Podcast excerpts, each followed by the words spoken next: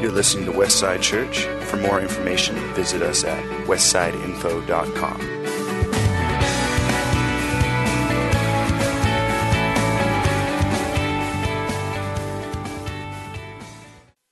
So uh, tonight is um, Thursday.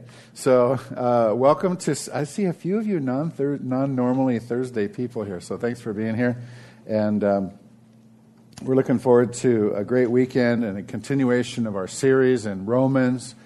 And so I, I just want to say that the Lord loves you. I don't know if anybody's told you that today. Jesus loves you, and He doesn't have to work up His love for you. He made you. You know, do you have to work up your love for your kids? Maybe when they're teenagers, but when not when they're born, not when they're little, right? And you don't have to work up or, or plan anything there. God loves you so much, and uh, He demonstrated that love towards you by coming uh, out of eternity, stepping out of eternity, coming into uh, temporal space where we exist, because He's eternal and we're temporal and uh, he became a man so that we could understand him, so that we could know him, so he would be knowable uh, because we can't really comprehend who God is. He's spirit. And uh, I think that's a demonstration of love. And then Jesus willingly laid down his life for us. I think that's amazing. It's absolutely amazing. And so the book of Romans that we're going through is about the gospel, and the gospel is about Jesus. And so let's pray. Father, I pray that you'd open our hearts, open our eyes tonight. I'm looking forward to uh, uh, doing another session here out of Romans. And uh, I thank you that um, I've been able to learn a lot doing this. And I know that it's impacting people. Your word always accomplishes what you set it out to do. And it doesn't return void, but it, it returns having finished what you sent it out to do. So thank you, Father, for this privilege of going through a few more verses in Romans. And I pray, Holy Spirit, that you would lead us and guide us into all truth like you said you would. I pray that we would each hear from you tonight and go home changed. Uh, each one of us. And that's the amazing thing about you, God, that you can speak to each one of us while we're here. Uh, God, we love you and we honor you in Jesus' name. Amen. Amen. Uh, Romans, uh, when Paul wrote the book of Romans, he's, he's mostly speaking to believers. Uh, he's giving them a, uh, an understanding of their faith. He's giving them a deeper understanding of theology. Theology is the study of God. Theos is God, and ology is the study of or the love of. So he's giving us a deeper understanding of theology. But all through Romans, he's speaking to people who are not sure that they want to commit their life to Christ. He's speaking to people that are not quite sure. Yeah, I know I should be a good person, but I don't know about this stuff. And he's giving us good, good arguments, uh, not arguing us, but good apologetics, good uh, logic. And so uh, that's one of the things I loved about some of the songs we sang uh, tonight. Jesus said, Love the Lord your God with all your heart all your soul, all your strength, and all your mind. So it's not one or the other. He didn't say, Love the Lord your God with all your strength, or your soul, or your heart, or your mind. He said, And. God is an and God. And he includes lots of things in there. Jesus was full of grace and truth. Those are totally opposite things. Grace is all shades of gray and let people slide and love people and extend uh, forgiveness, extend second chances. He was full of that and he was full of truth. Actually, this is pretty black and white. It's pretty clear over here. Which one was he? Well, we choose the one that we like the best, the one that we align with best, but Jesus was full of both of those. Isn't that amazing? So we're in Romans chapter 2, uh, verses 11 through 16. We're going to go through tonight, and we're going to launch from these verses over into a few verses in James uh, because Paul makes some statements here, and I want to clarify that and spend a little bit of extra time on that. If you ladies were in the Bible study on Tuesday night, Terry and I realized last week, we go, uh, we're preaching on the same thing. Uh, this next week. So I think that's pretty good. Terry's with her mom in Phoenix. Uh, a couple of you have asked. So um, Romans chapter 2, starting in verse 11. This is kind of a repeat of the last verse of last week. God does not show favoritism. When the Gentiles sin, remember, Gentiles are anybody who's not Jewish. There's Jews and there's Gentiles. And so um, when the Gentiles sin, they will be destroyed, even though they never had God's written law. And the Jews who do have God's law will be judged by that law when they fail to obey it. For merely listening to the law doesn't make us right with God, it is obeying the law that makes us right in His sight. Even Gentiles who do not have God's written law show that they know His law when they instinctively obey it, even without having heard it. They demonstrate that God's law is written in their hearts, for their own conscience and thoughts either accuse them or tell them they're doing right. So, a conscience, or our conscience, is, is an inward monitor that lets us know when we've done wrong. What the law does for the, for the Jews, the conscience does for the Gentile. We all have God's law one way or the other. And this is the message I proclaim that the day is coming when God, through Christ Jesus, will judge everyone's secret life. It's a little bit scary, isn't it? Every secret will be judged, every secret will be made known. Uh, and that day is coming. So, honestly, if something is not covered by the blood of Jesus, by faith in Him, and, and your sins are not removed from you as far as the east is from the west, you're going to have to answer for those things. That's a, it's a pretty big deal. Last week we talked about the day. Here it is again. So, um, just a few thoughts on those uh, uh, verses there. People aren't condemned for what they don't know, but for what they do with what they do know. Does that make sense? We're not condemned for what we don't know. But everyone will be judged by the standard they have. So the Gentiles will be judged because the law of God is written on their hearts. But they knew what they knew, they broke anyway. And the Jews will be judged because the law of God uh, that He gave them, that He gave to Moses, that law, uh, they knew it, but they broke it anyway. So it doesn't matter really here. Uh, we're judged uh, fairly. Remember, the first verse here is God uh, is fair. God does not show favoritism. So some people say, well, how about those Gentiles? They didn't have the law that the Jews had. And Paul's uh, making the argument here. He's saying, listen, they do have God's law. It's written on their heart. It's called our conscience. In every, every culture that you go to in the world, murder is wrong. Rape is wrong. Child abduction and kidnapping is wrong. Everybody agrees that. Why? Because this moral law given by a moral law giver, which is one of the arguments for the existence of God, uh, everybody has that. Every human being has that. It's universal. And even though we know what's right or wrong, we still break it. Every single person. So Paul's going to get into that. So Paul is talk, talking here about listening uh, versus obedience. Here, it's a big, uh, it's a big deal. What he says. Um, for back in verse 13, for merely listening to the law doesn't make us right with God. It's obeying the law that makes us right in His sight. And I want to talk about that because we don't earn our salvation by works. And that's not what Paul is saying here. He's just saying that listening is not enough. Uh, there's a little uh, YouTube uh, blip from Francis Chan, one of my favorite preachers, and uh, he's talking about this very thing about uh, the Great Commission. That was our theme last year. We had a thing over here, and the verse says, Therefore, go make disciples of all nations, all people groups, teaching them to obey everything that I've commanded them. Uh, uh, baptizing them in the name of the Father and the Son and the Holy Spirit, you know, but teaching them to obey everything that I've commanded. Not just to learn what He commanded, but to obey what He commanded. And so Francis Chan says, he talks to his daughter and he says, Hey, uh, uh, it's time to go clean your room. So she comes back a couple hours later and he says, Did you clean your room? And she goes, No, but I memorized it. You said, Go clean your room, like this. She goes, I even learned it in Greek. And uh, I'm, I'm, I'm going to call some of my friends and we're going to have a little group together and we're going to study how to clean your room.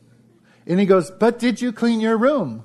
Like this. So, does that make sense? God is, doesn't want us to just talk about the Great Commission. He doesn't just want us to talk about the things that He's teaching us. He wants us to actually do them. So, I think that's pretty humorous. It's a great illustration. So, over uh, in James, uh, the book of James, uh, written by the brother of Jesus, um, not the James of James and John, because the James, one of the early apostles, uh, James, he was one, the first one killed by King Herod. Uh, but this is James later on in the first century. James wrote a book uh, to the church, a letter to the church. And so in James, which is probably the most practical book, down to earth book in the New Testament, actually, Martin Luther, uh, the great reformer, he didn't really like James. He said it was like lightweight theology. But actually, he didn't have this understanding uh, how um, the practical outworking of our faith is actually what demonstrates to the world that what we have is genuine.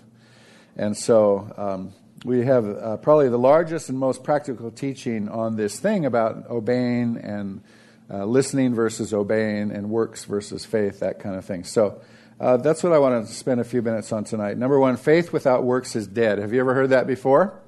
It's a very common saying that comes straight from James. In James chapter 2, verse 14, he says, he asks a question, What good is it, my brothers and sisters, uh, if someone says he has faith but does not have works? What good is that? It's no good. Can that faith save him? No. He's asking questions and he's expecting us to answer these while we're reading along. What good is it, my brothers, if someone says he has faith but does not have works? That's no good. And can that faith save him? The answer is no. If a brother or sister is poorly clothed and lacking in daily food, and one of you says to them, Go in peace, be warmed and filled, without giving them the things they need for the body, what good is that? He's asking another question. What good is that? Again, the answer is it's no good. That faith is no good. Verse 17. So also, faith by itself, if it does not have works, is dead. It's a pretty strong statement there. Um, but the first um, passionate and repeated point that James makes in this section is not that works must be added to faith, but that genuine faith includes works. If your faith is really real, if it's genuine, if it's authentic, there's going to be an outworking. There's going to be a demonstration of that. Um, it's the very nature of authentic faith to express itself in good works. Uh, don't forget, God is an and God. He's an and God, right? Jerusalem and Judea and Samaria and the uttermost parts of the earth. It's not or. Uh, last week we talked about he's just and kind. He's, he is, God is perfectly just and he is perfectly kind. And so also there's a famous verse in Joshua chapter 1 verse 8. I would encourage you to get your kids and grandkids to memorize this verse. Pay them 10 bucks, pay them 100 bucks, whatever it takes. Get them to get this verse in their heart. This is God speaking to Joshua right at the moment that he's taking over leadership of Israel after Moses died. And uh, Joshua's a little bit afraid. Uh, God says several times, Be of good courage. Uh, don't fear. Be very courageous. And this, this verse right here, uh, this book of the law, that's the word of God, shall not depart from your mouth, but you shall meditate on it day and night. How are you going to meditate on God's word day and night unless you don't know it? Get into God's word enough to get, get the word of God in you so you can think about it while you're working, while you're driving. Uh, it just can be part of this ongoing uh, uh, thing that's going on in you, so that you may be careful to do. Not only know God's word, but be careful to do according to all that is written in it. For then you'll make your way prosperous and then you'll have good success. I say that to you. Do you want to be prosperous? Do you want to be successful? Not a name and claim it, not a false uh, prosperity gospel way, but God does want to bless His children. Do you want to succeed in what God has called you to do? Do you want to succeed in what God has gifted you to do and positioned to you uh, uh, for you to do? And it's the Bible says that it is everybody's appointed uh, the place to live, the time to live. And uh, God has determined you to be at the culmination of the ages, and there's a reason for it. And um, so I would challenge your kids to do that, but it's also true for us. Uh, we're careful to follow God's word and we're careful to actually do it because God is an and God. You know, if you're in an airplane and you have a left wing and a right wing, and someone says, Well, which wing do you want to fly with? Well, actually, I want to fly with both, thank you very much. Just like we want salt and pepper, and just like we want fish and chips, and just like we wanted Laurel and Hardy. There are no new comedy groups. I try to find a new one that the kid, like the kids, they don't even know who Laurel and Hardy is. Uh, but there's no new ones really. Uh, bacon and eggs, San and Francisco. So, um, so James. I just wonder if you get that. So James is uh, saying that faith and works go together here. They're part of each other. So point number two. Are you ready for it? It's very profound. Seriously, faith without works is dead. Point number one faith without works is dead. Point number two seriously, faith without works is dead. Uh, my grandkids say that to us sometimes if we don't understand what they're seriously, grandpa, you know, like this. James 2 18. But someone will say, You have faith, and I have works. And now it's not written there, but what he's saying is, and I'll say, Show me your faith apart from your works, and I'll show you my faith by my works. You believe that God is one, you do well. Even the demons believe and shudder. Do you want to be shown, you foolish person, that faith apart from works is useless? Was not Abraham, our father, justified by works when he offered up his son Isaac on the altar? It's a question, and the answer is yes. Abraham didn't have a Bible, he didn't have the law of Moses. There was no Jewish nation. He was the first one. All he had was a word from the Lord, and he acted on it. He left his land, left his family, left his inheritance, left, left everything he knew, and followed God to this promised land, the land that God promised him. And, and when he got there, he said, Look up, do you see the stars? Uh, the sand of the seashore, you won't be able to count the generations that will come from you. And Abraham just obeyed God he was pretty much a jerk the rest of the time. He, he had this inner conscience that God put on him, but he didn't, he, he didn't live like we would expect a Christian to live, you know. He had more than one wife, and his wife didn't get pregnant, so he offered her his servant so that she could get pregnant and have a child instead. This is like this would be scandalous here. But Abraham is the father of faith. Why? Because he believed God and he did it. He heard the, the voice of God and he did it. And so we have this great, great heritage now of generations and generations. We have the, the Word of God uh, for us, and we have all kinds of friends and family and culture uh, uh, of believers, and we have all this help here. Uh, but Abraham, he was the first one there, and it says he was justified because he obeyed God. He just did it. So, verse 22, you see that faith was active I think that wasn't that the women's theme at the advance a couple years ago. Active faith.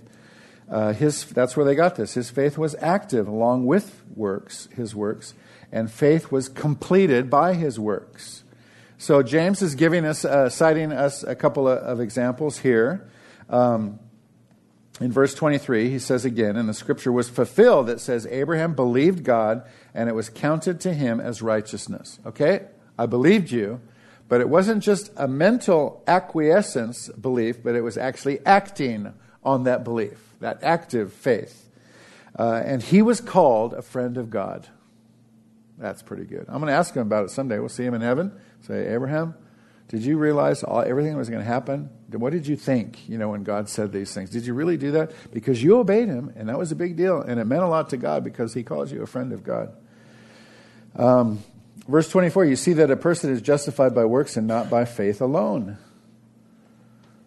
Do the works save us? No. Paul's not saying that they do, back in Romans 2, where we are. James is not saying that. He's just saying that if you say you have faith, there's going to be fruit from it.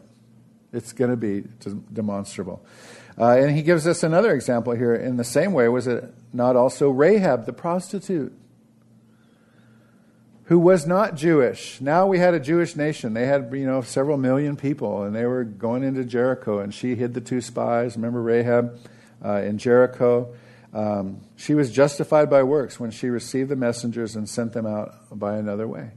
She didn't know anything about the law that Moses had given the children of Israel. She didn't, she didn't, you know, follow the Sabbath. She didn't, she probably worshiped idols. But you know what? They took her out uh, and took her into the camp, into their camp, and she became a direct descendant of King David, who was a direct descendant of Jesus. So Rahab was in the lineage between Adam and Jesus. She was justified, counted righteous by what she did. I think that's amazing. So there's uh, four quick things about good works. A, uh, good works activate a person's faith. Uh, he says that your faith was active along with his works. And so faith walks together hand in hand uh, with good works. So uh, good works is the activating agent of our faith. B, good works will complete a person's faith. In verse 22, there in James, the faith was completed by his works. That means finished, completed, perfected. God is always, always, always about us growing. He's always, always, always about us producing fruit. And he says that this will be a process. Paul says in Philippians 1 6, I'm confident of this very thing that he who began a good work in you will perfect it, will complete it, will continue it on. Those are all different translations of that same Greek word. He's going to work this in you until the day of Jesus. There it is again, the day of Jesus, the day you see him. So in Ephesians 2 8 and 9 out of the English Standard Version, for by grace you have been saved through faith. What saves us? That faith. But is it real faith if there's no works? No. And this is not your own doing, it is the gift of God, not a result of works, so that no one may boast. For we, we, we often stop there.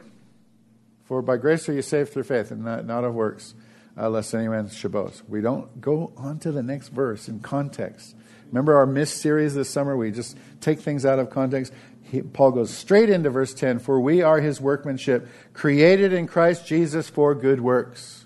That's what we are created for, to represent him, his goodness, which God prepared beforehand that we should walk in them.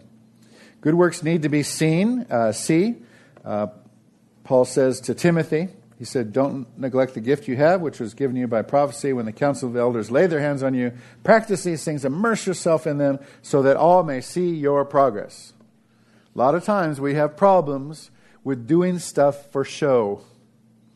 Like, I, oh, I got to do this so people can see me. You know, I got to do this.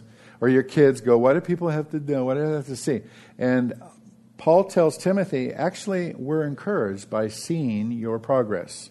Aren't you encouraged when you see a brother or sister in the Lord making progress in their faith? Maybe they were, they were way off, and they're really getting it together and really following Jesus, applying uh, His word to their life, and they're, they're making uh, good steps. That is encouraging because we can't see their heart. We can only see the fruit of their heart, the results, the works from their heart. And Jesus even said it in Matthew 5 16. In the same way, let your light shine before others so that they may see your good works. So shine brightly for Jesus. So, guys, it's, not, it's nice thinking nice thoughts about your wife during the day when you're working hard. Isn't that sweet? But how on earth is she going to know unless you text her or call her or email her or bring her home flowers or something, some way to have works come out of that thought? All right? So we might have this faith, oh, yeah, Jesus, I believe you. And we never do anything. There's no, what good is that? James asked that question three times. He goes, it's no good.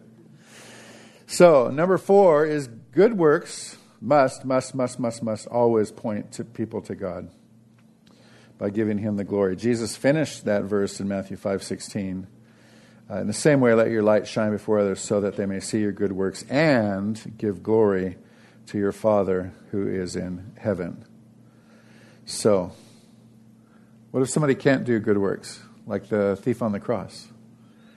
Jesus, will you remember me when you come into your kingdom? Today you'll be with me in paradise. like this. Did he have time to go out and get baptized or go feed the hungry or do something? No. It's where's your heart uh, positioned here. And remember last week, in the verses last week, Paul said that the first good work that we do is to believe in Jesus, anyway. Um, that's in John uh, 6.29. So, What's our takeaway for tonight? I, I, I, purposefully made this very, very easy for us to follow. I want us to go home. So, no, really, faith without works is dead. All right? Okay? So that's our third, that's our takeaway point for tonight. All right. I had a good time preparing that. I hope you guys are having a good time. So when, when you go home tonight, just go, faith without works is dead. All right? For uh, James says in verse 26 of chapter 2 For as the body apart from the spirit is dead, so also faith apart from works is dead. So faith without works is dead. So we got a quote here genuine faith is a reality on which you stake your life, not merely a passive acceptance to a doctrine. It's really real, and you base your life on this. And Jesus says it very clearly in Matthew 7 a good tree produces good fruit, and a bad tree produces bad fruit. A good tree can't produce bad fruit, and a bad tree can't produce good fruit. So, every tree that does not produce good fruit is chopped down and thrown into the fire. Yes, just as you can identify a tree by its fruit, here's the clincher Jesus said, so you can identify people by their actions. If you're ever having trouble assessing the character of a person. Jesus told you how. You look at the kind of fruit they produce. Is that new kid that your teenager's hanging around producing good fruit in your child, or is there bad fruit coming around? You can assess the situation there. It's, it's very easy. Um, so James goes on to give the example of feeding and clothing the poor. And, um, and he gave the example about Abraham and Rahab. So maybe take a little personal check, checklist of yourself. Since you came to Jesus, has, has anything changed? Has anything changed? I have a friend, his name is Dudley, and he was an alcoholic. And he lived, he said he lived for three things. He lived to drink and fight and go out with girls. That's what he lived. He thought he was James Dean when he was like 23 and uh, he was a karate champion, and nobody could take him, and he was Mr. Confidence. And he came to Jesus, boom, one night, and he his life was radically changed. And he goes uh, back to the pub uh, the next night and says, "Give me a beer. I'm going to tell all my friends, you know, about Jesus. I encountered Jesus." And he took it one drink and he spit it out and threw it down. He goes, "What are you trying to do? Kill me?" To the bartender. And he goes, Give me another one. He did it like this, threw it out and he has never had a drop of alcohol since that day. God said, You are not going to drink and continue to serve me. He's been serving Jesus now for 50 years. And so, but God's, when God impacts you, when you really believe, when you give your life to Jesus, things are going to change. Remember, you're not earning your way to heaven, it's a result. We talked about that last week. It's out of gratefulness and gratitude. Um, how about the way you conduct business? Are you honest in your business dealings or the way you treat your parents? If you're, well, if they're still around, or the way you treat your kids, or how about paying your taxes? Jesus said, "Give to Caesar what Caesar's. Give to God's the, the things that God the things that are God's." Has your life changed? Has there been any difference at all since you came to Jesus?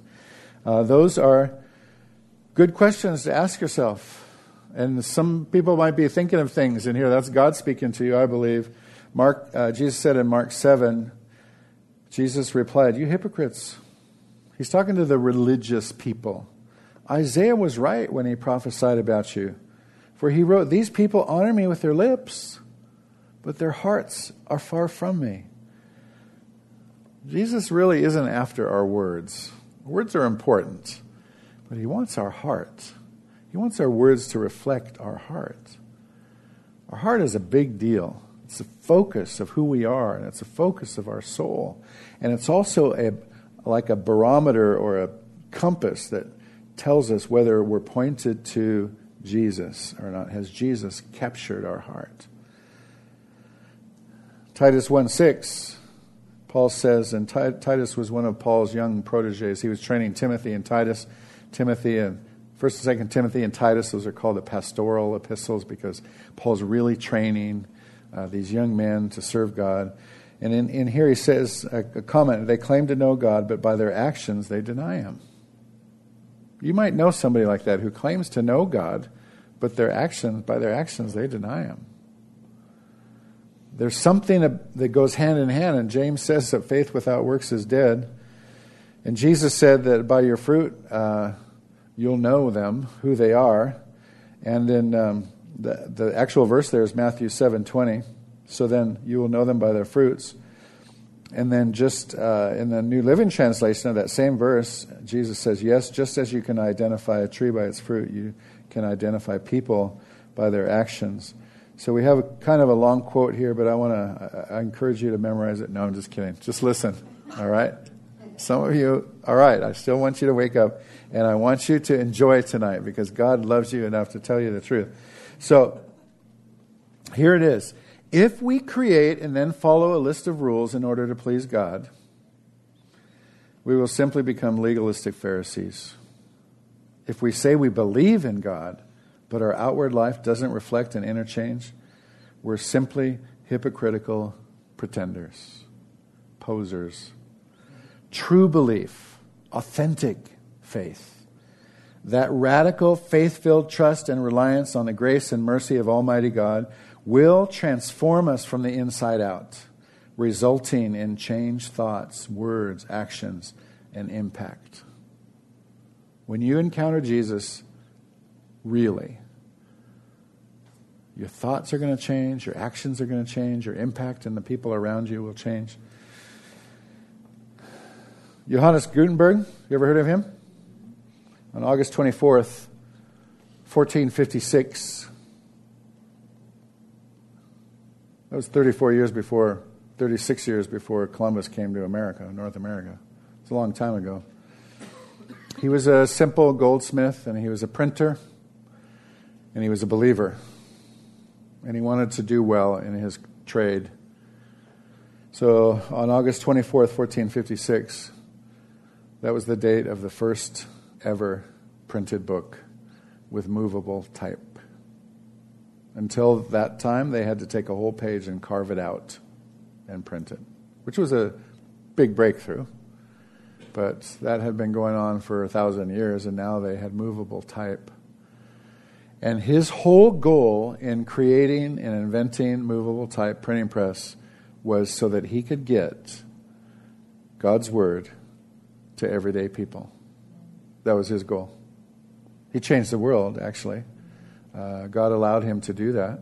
Uh, in those days, a Bible cost the average person, the average person, two years' wages to get a Bible. That's why they were chained to the pulpit of the local church uh, a Bible, but got into everybody's hands. A little over 150 years ago, Florence Nightingale, heard of her name. Uh, she revolutionized hospital care. Uh, she revolutionized patient care. And some of the methods that she employed, uh, particularly in the Civil War and around that time, um, are still in, in use today in hospitals around the world. She was a strong believer and she wanted to serve Jesus and, and, and help people who were in desperate need by using her gifts uh, to serve others so that God gets the glory. And she established schools. Nursing schools were established by her. That was her idea to train nurses, not just people who would clean up after a doctor, but actually train skilled uh, medical assistants. And that's been benefiting people ever since. Ever hear of Payne Stewart? He was a golfer whose life was going on a downward spiral. Uh, he was a great golfer, good golfer, uh, going down fast. tell his friend, Paul Azinger, led him to the Lord. And Payne Stewart, his life turned around, his marriage was restored. Uh, he started playing golf better, and he won the U.S. Open in uh, 1999. He won the U.S. Open. That means that, day he was the best golfer in the world. And uh, a few weeks later, their cabin on their jet airplane, small jet, uh, lost pressure, and all the people in the cabin immediately froze to death and lost oxygen. But the plane was on autopilot, and it went for about five hours, and they were tracking it to make sure that it didn't fall near a city, and eventually it just came down in a field in the center of the country. And his friend, Paul Azinger, at his funeral gave a eulogy that on live national television that gave the plan of salvation. So Payne Stewart had more impact in his death than he did in his whole life there. It's amazing what people can do when they're sold out for Jesus. What difference is is anything that you believe, what difference is it making in, in, the people's lives around you and your kids and grandkids and nieces and nephews and friends and neighbors and workmates and classmates and all those kind of things? That the gospel is meant to impact our spheres of influence, not just for us to say, "Oh yeah, I believe." James says uh, the devil believes in God. It's not doing him any good. It's not enough to just believe. It is authentic faith, real faith that bears fruit. Um, how about the mothers? Millions of them, Christian mothers, sacrificing sleep on many, many nights, changing poopy diapers, wiping snotty noses, cleaning up barf, sacrificing a career maybe to raise the next generation of authentic Christian believers. That's the works that proceeds from faith. Like Susanna Wesley. She's a famous. Look just look her up and so it doesn't matter what it is. I've told the story of my friend Rich Moore, who they st- their home group started a food ministry out of our church. And it grew and grew and grew until in 2008, when I talked to him, the previous year they had served 3 million meals. And that started from a small group who just wanted to feed the poor. So, what do you have in your hand? That means what skill do you have? What training do you have? What background do you have? What talents do you have? What passion do you have? There was a time when Moses goes, I can't speak. I can't talk to Pharaoh. I can't do that. And God says, What do you got in your hand? Well, I got a staff. I'm a shepherd. And he goes, Throw it down, and you'll see how this can be used. And that became a symbol of God's authority on Moses. That's all he had. I said, I got a staff. That's it. And God used that to separate the Red Sea, to get water out of a rock, to you know do all kinds of stuff. To stand and he put his staff in the ground and it stopped the plague instantly. What do you got? What do you got in your hands? And is that redeemed? Is that also purchased by the blood of Jesus? Or is it just a little bit of thoughts up here? Is it just a little bit of belief, uh, but no action? And so make sure the belief comes first. The, the works don't come first, the works don't save us. But from the belief, from a changed heart, God can do those things. So our works center around our time, it centers around our money, it centers around our resources centers around our skills and, and the stuff we have, the staff in our hand. It centers around our strength. What is being used? Here's what Jesus said to the church at Ephesus. Now, the church at Ephesus 44 years earlier was a thriving church that Jesus or that Paul wrote the letter to Ephesus through the inspiration of the Holy Spirit to Ephesus was a base church. They were going gangbusters and 44 years later when John wrote this, of the revelation of Jesus in Revelation 2, verses 1 through 5. To the angel of the church in Ephesus, write The words of him who holds the seven stars in his right hand and who walks among the seven golden lampstands. I know your works. That's good. Works. Your toil and your patient endurance. That's good. And how you cannot bear with those who are evil. That's good. And have tested those who call themselves apostles and are not. That's good. And found them to be false. That's great and I know you're patiently enduring and bearing up for my name's sake, and you've not grown weary. That's good, good, good, good. But I have this against you that you've abandoned the love you had at first. Remember, therefore, from when, where you have fallen, repent and do the works you did at first. Did the works save them? No, but it was proof of their love for Jesus. It was an outworking, it was natural, of course. A young couple just getting married, of course we love each other. We just committed our lives to each other. We'll do anything for each other. And then 30 years later, or 44 years later, repent. Remember where you've fallen from and do the works you did at first. Bring those flowers, write those notes, say those things, do that serving. How is it? How is it our serving the Lord? If not, I'll come to you and remove your lampstand from its place. Wow. That was a message to the church. He goes, If you don't do this, if you don't get this together, I'm going to come and take this light away and, and, and I'll give it to somebody else who will use it. That's a strong warning. So, uh, some of us tonight might be hearing from God to love others in a more detectable way.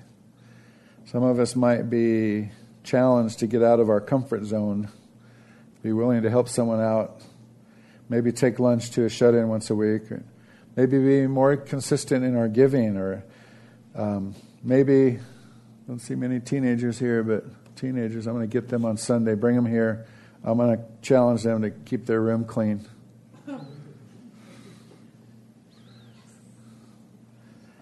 Uh, maybe God is challenging you to have a more honest reputation in, in your business dealings or in your work. What, what is God saying to you? That's always the questions we ask. Uh, what's God speaking to me? And what am I going to do about it? So, um, my prayer is that people will hear the truth of God's word here and not have one ounce of condemnation. Just what, what is God speaking to you? I don't want, want to have said anything mani- manipulative, but I, I want to present to you what Paul's saying to the church in Rome and what Jesus said to the church at Ephesus. Uh, it's a big deal. And so sometimes we just kind of slack, we kind of just take a step sideways and we just stop doing what we used to do. And and pretty soon we get lulled into la la land. We're not really serving Jesus how we could. So that's I think that's the big thing here. Uh, no condemnation. Paul said there's no condemnation to them that are in Christ Jesus. Uh, but it's a serious thing. What are we doing uh, with what he gave us? What's in our hand, and how can we use that to advance his kingdom and represent Jesus well? Father, thanks for this word. Lord, I thank you for the truth of your word. I thank you that your word isn't always easy, uh, but it's always for our best. And I appreciate that, Lord, and give you the thanks. God, I pray that you would help each one of us to make any adjustment that you might be calling us to do. And I pray that no one would walk out of here with any condemnation. And Father, I pray that we would have an understanding of what you've called us to do and how you've called us to uh, be purveyors of good works, so that people can give glory to God, so that people can hear the good news of Jesus, so that we won't be a stumbling block for people in their in their walk to you, but they'll will be a stepping stone for them. Thank you, Lord, in Jesus' name. Amen.